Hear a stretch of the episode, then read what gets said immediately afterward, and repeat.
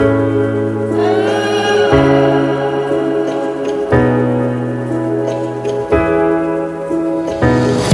there, and thank you for listening to Abbeats.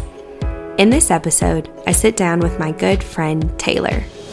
She shares about growing up in Florida and then moving to Tennessee for collegiate soccer. There were some hardships during her time at MTSU, and she opens up about what she learned from those trials and disappointments. Taylor gives great reflection and encouragement from her experiences, and I had a lot of fun listening to her share. So please enjoy this part one episode with Taylor. Taylor Hatch. That's me. Thank you so much for being on my podcast. This is going to be so fun. So, Taylor, where are you from? I was born and raised in Fort Myers, Florida. Where is Fort Myers at? So, what we usually say is if you don't know where Fort Myers is, you take them to Tampa first. Hmm. If you don't know where Tampa is, take them to like Ocala if you don't know where, whatever.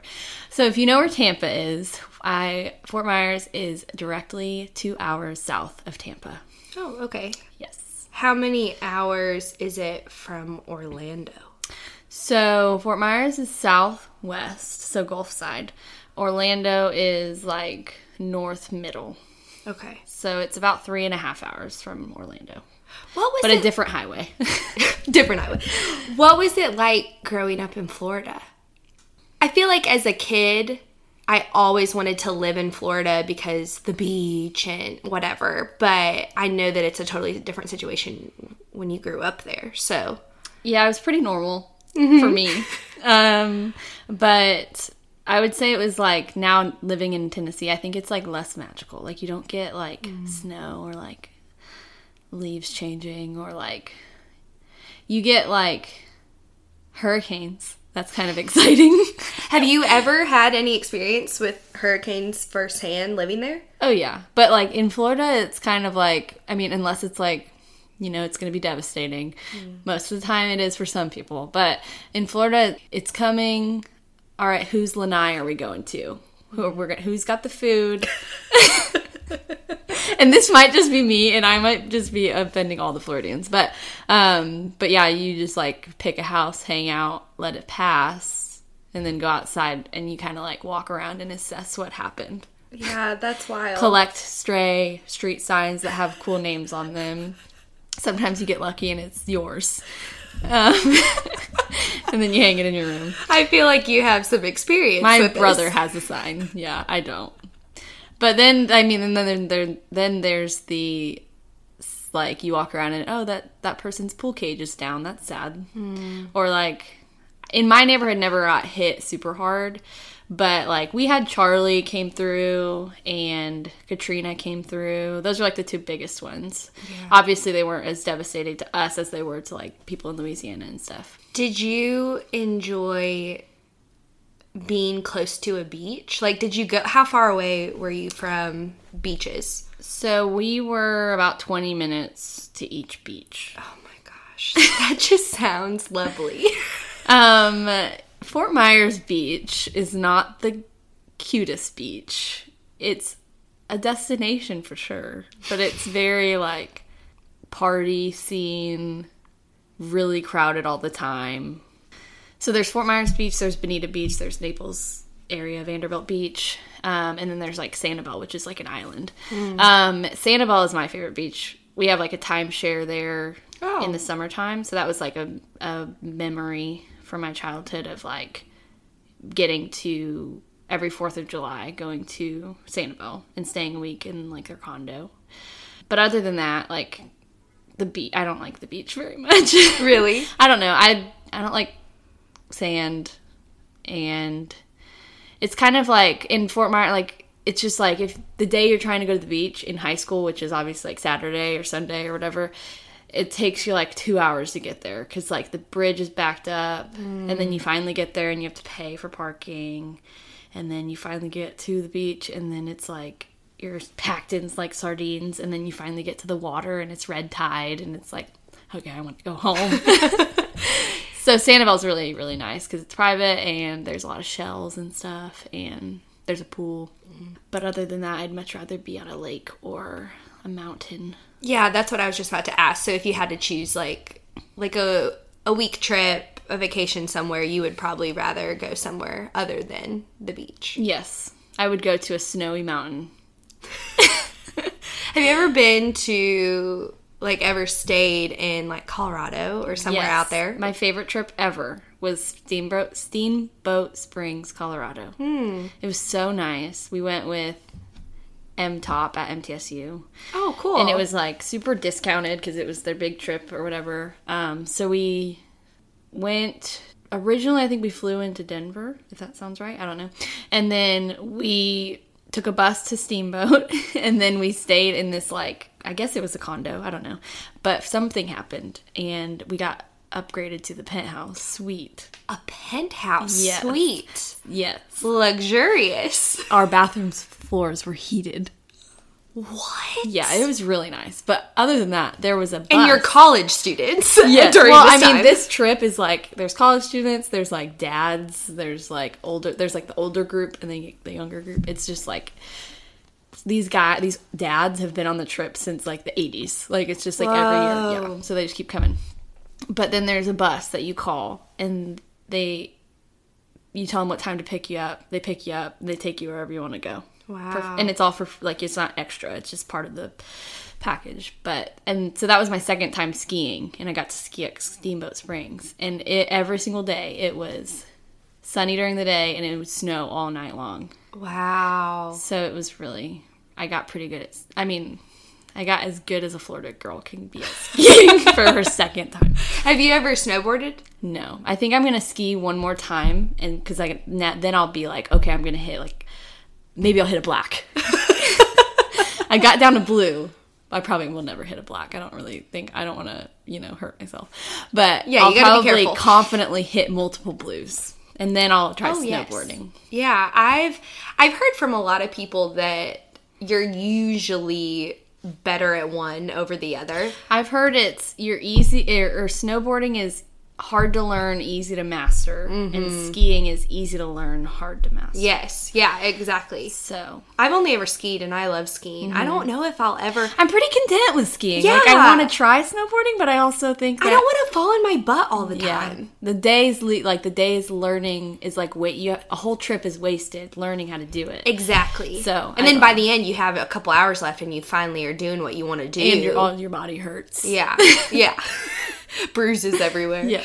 So Well, that that's awesome. Yeah, that's super fun. I've never, I've skied more so in like North Carolina, places like that, but never out in Colorado. But I know it'd be so fun. And the mountains are just so much more grandeur and bigger and mm-hmm. better. And Yeah. that's so fun. I love that. Well, what, so you're born in Florida, raised in Florida. What brought you to Tennessee?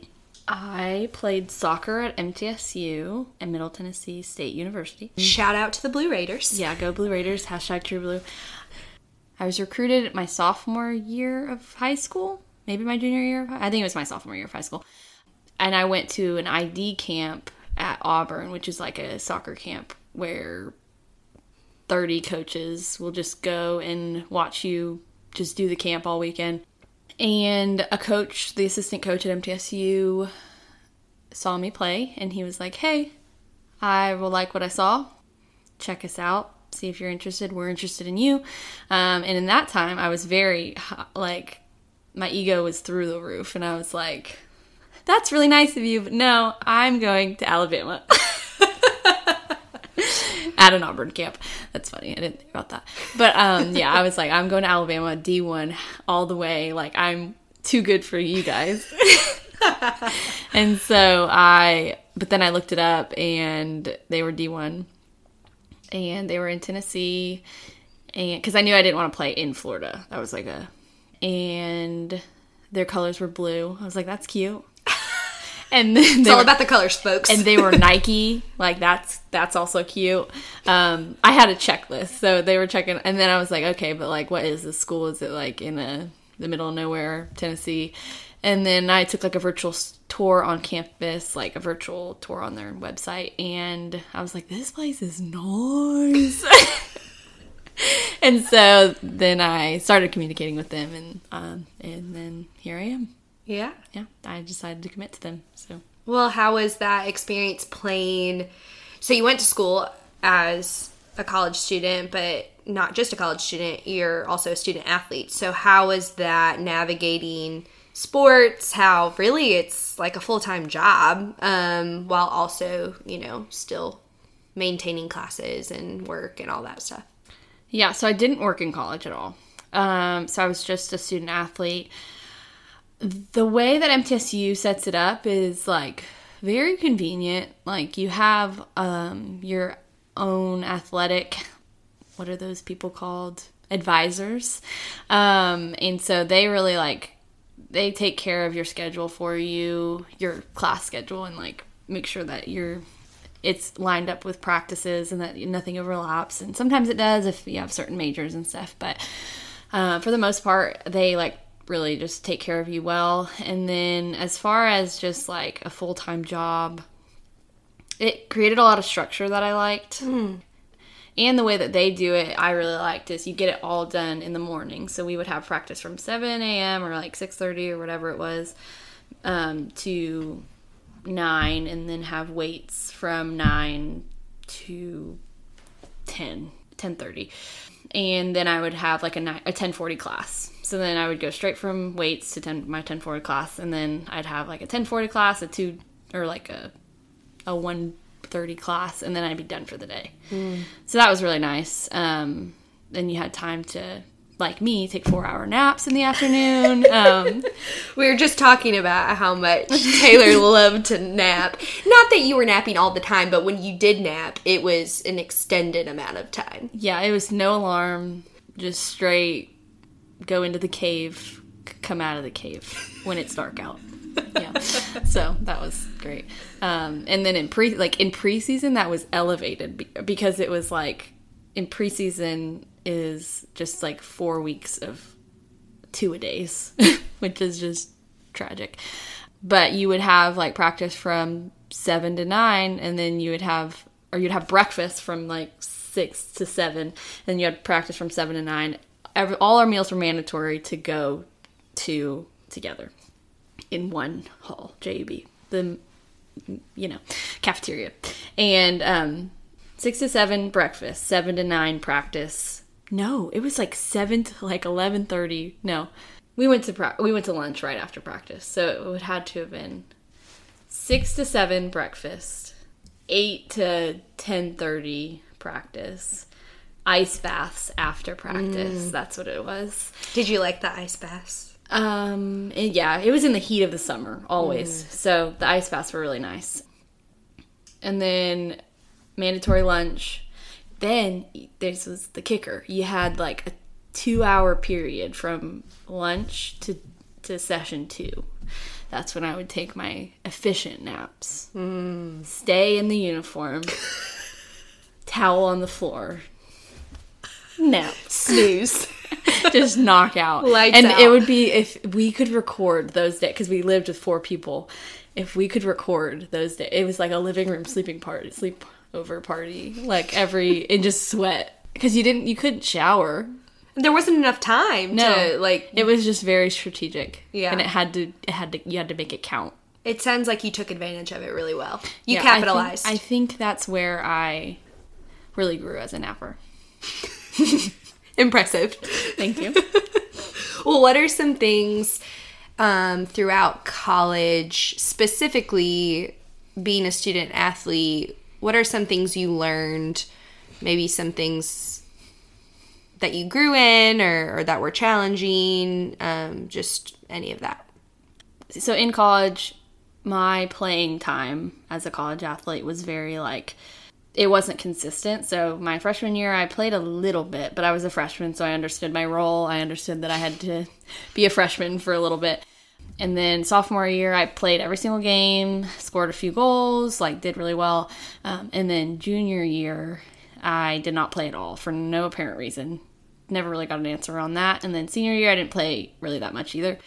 So as far as like things I learned, I think junior and senior year were like the times where I learned the most about just myself and how I looked at soccer and associated it with my identity. Um, I think I grew a lot in just like that was also the time that I came to Christ and you know did all those things, those great things, which thankful that it went hand to hand. Didn't have to learn both those things separately, um, but really developed a great relationship. Like even though I didn't play at all, and that to others like athletes that probably just sounds devastating to someone who like spent their whole life playing soccer and working towards those four years or whatever um, my junior and senior year were my favorite years. Mm. Just based off of my junior year, I came to Christ, and like that was, I learned so much just doing that and being around people that love the Lord, you know, outside of the soccer team. But as far as just the relationships that I built on the soccer team from not only people that we were all on the bench together, not playing, you know, um, supporting each other, but also got really close with the two assistant coaches. Mm. And just because I was close with them doesn't mean that I, you know, got to play more because I didn't. But being able to go to their office and sit in there and joke with them. And with one of them, I gave him a sticky note every single day. Favorite memory. And that was like the highlight of my day each day was to go spend time with them, but also just like my mindset completely shifted of like, okay, I'm not playing physical soccer. How can I um, support my teammates? And also, like, for the, uh, the other people that weren't playing, how can I show them that, like, this isn't, this doesn't have to be bad? Or just, you know, the attitude that you have doesn't need to reflect your circumstance or whatever. Yeah, I think that's so interesting and really beautiful because, you know, your first two years, mainly your sophomore year, but you know, taking a lot of pride in the fact that you're getting to play a lot. And it, it was great. I mean, you played every game. You made, like, statistically, you were feeling awesome and feeling good. But how the last two years when you played, like, the least and, and could have just been let that just rock your world. And, and you didn't. It ended up being like the sweetest and a lot of that had to do with relationships and people and how ultimately you believed and came to understand that people are more important than this game. Even though soccer is awesome and, and is great and is a good beautiful gift and you're talented enough to be able to play in college that's awesome but it's not everything. Mm-hmm. like what you remember more is probably less about the games that you played, the goals that you made, more about the relationships that you made. And I think mm-hmm. that speaks volume to what God's done in your life and also just who you are as a person um, and the growth that you experience throughout college. So that's really awesome. Mm-hmm. I love that. So you mentioned that your junior year you came to know Christ. Um, can you kind of walk us through maybe what happened that year or kind of like your college experience growing as a person, growing in your faith. Um, can you share just maybe some difficult things you had to go through, but it turned into a beautiful choice and decision that you made and, and that you're continuing to make today? Yeah, so my senior year of high school, I got baptized like the month before I came to college because I think my mindset was I'm going to college. I need to get baptized at my church, at my home church or whatever. Um, but I didn't really know the Lord. Like, I did all the right things, but I didn't really know the Lord. So when I got to college, none of the actions that I chose to partake in reflected that decision in, like, you know, the month before. You know, spent a lot of time just trying to, like, prove that I'm good enough to be at this party or be in this friend group that was really, you know, not great or just fit in to the like the stereotypical college scene of like partying and drinking and doing all of those things that no one really I don't know thinks otherwise. You, that's what you're supposed to do in college. And so my sophomore year I got into a relationship that I thought was an answered prayer just you know I want to be in a relationship. Give me a really great guy. Um, and at, at first it was like, I was like, yeah, this is it. This is for sure the answered prayer or whatever. And dated him for about a year and a half. Um, that ended really, really poorly um, and really just abruptly and really crushed me for oh, not a long time, just like in the moment. It was very abrupt, very like was not like had other plans for this type of thing. Um, and so that was in January of 2019. And I remember sitting in my room reflecting where it all went wrong. I mean, I can laugh about it now, but in the moment, I was like, my life is over. Um, found a lot of identity in him. Um, I guess the theme of college was just shifting identities. um, yeah, so I was just kind of in my room, really just absolutely lost and crushed. And the best, I mean, the best way to describe it is I just dropped to my knees and the Lord, like, met me, like, for sure, just like physically wrapped his arms around me and wasn't really expecting it to be like so dramatic. Because like I had already in my head I was like I already know the Lord. But that was like a complete never felt this before so sweet. And then not everybody's story is that abrupt. Sometimes, like a lot of people, and I mean, my whole college experience, like I had friends inviting me to Bible studies, pouring into me, trying to get me to go to FCA. Went to FCA for a little bit, went to Bible study for a little bit, but wasn't committed to those things. Um, and so that when that happened, something shifted where I just wanted to go to everything. I'm really thankful that that did happen because all of the community and people and you that I met on that Arkansas trip Oh, shout out to Little Rock, Arkansas. Yeah. the natural state. Um, that trip was amazing. It was. We met on not long, a couple months after that January 2019. We met going on a trip to Arkansas, and who would have thunk? Who would have thought it?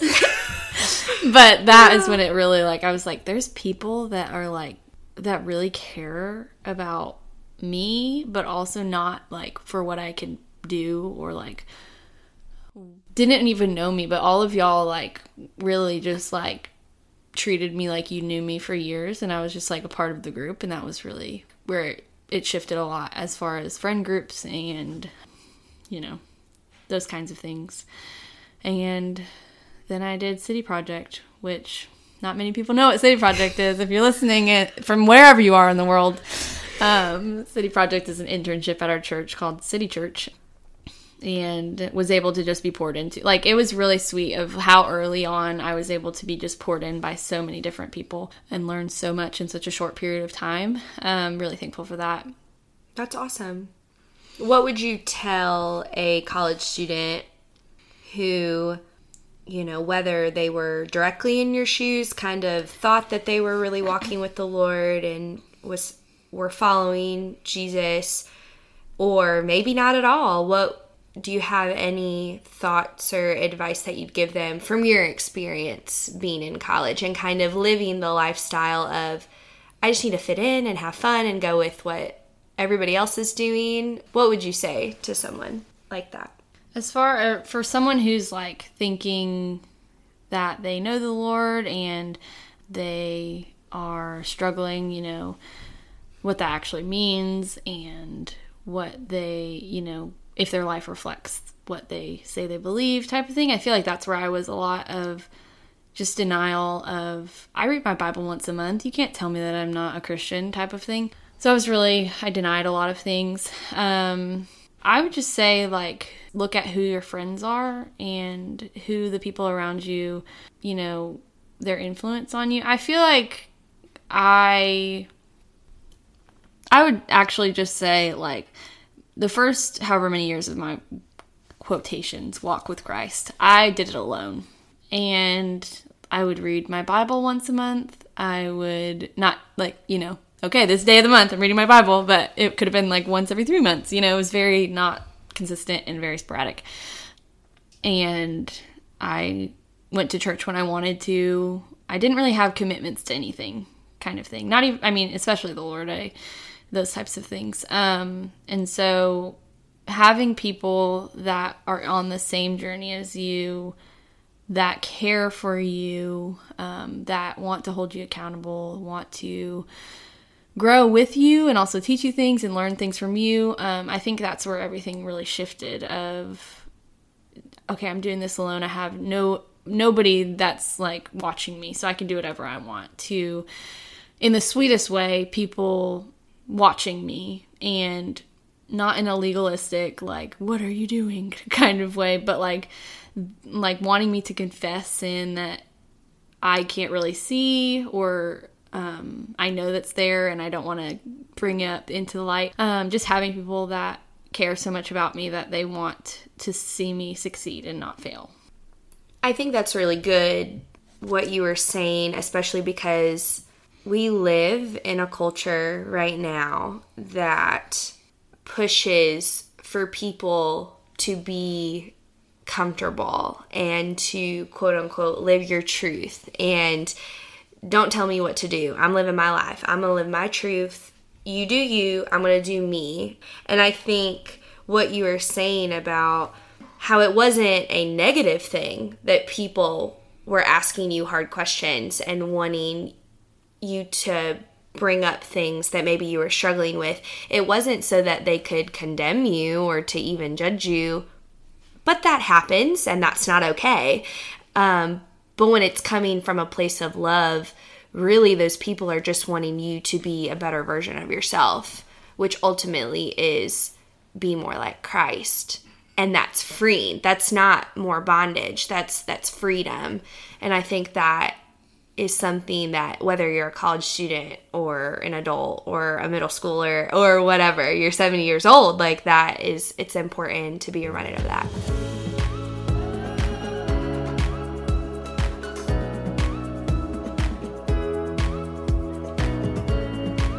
Next week, we'll pick up where Taylor and I left off and hear her discuss her love for working out and how that evolved to her joining a CrossFit gym. Taylor shares the knowledge that she has gained and her hopes for her future with CrossFit. Make sure to listen all the way to the end of this episode where Taylor gives her piece of advice. Once again, thank you for listening to Abby Potts with Abby Potts.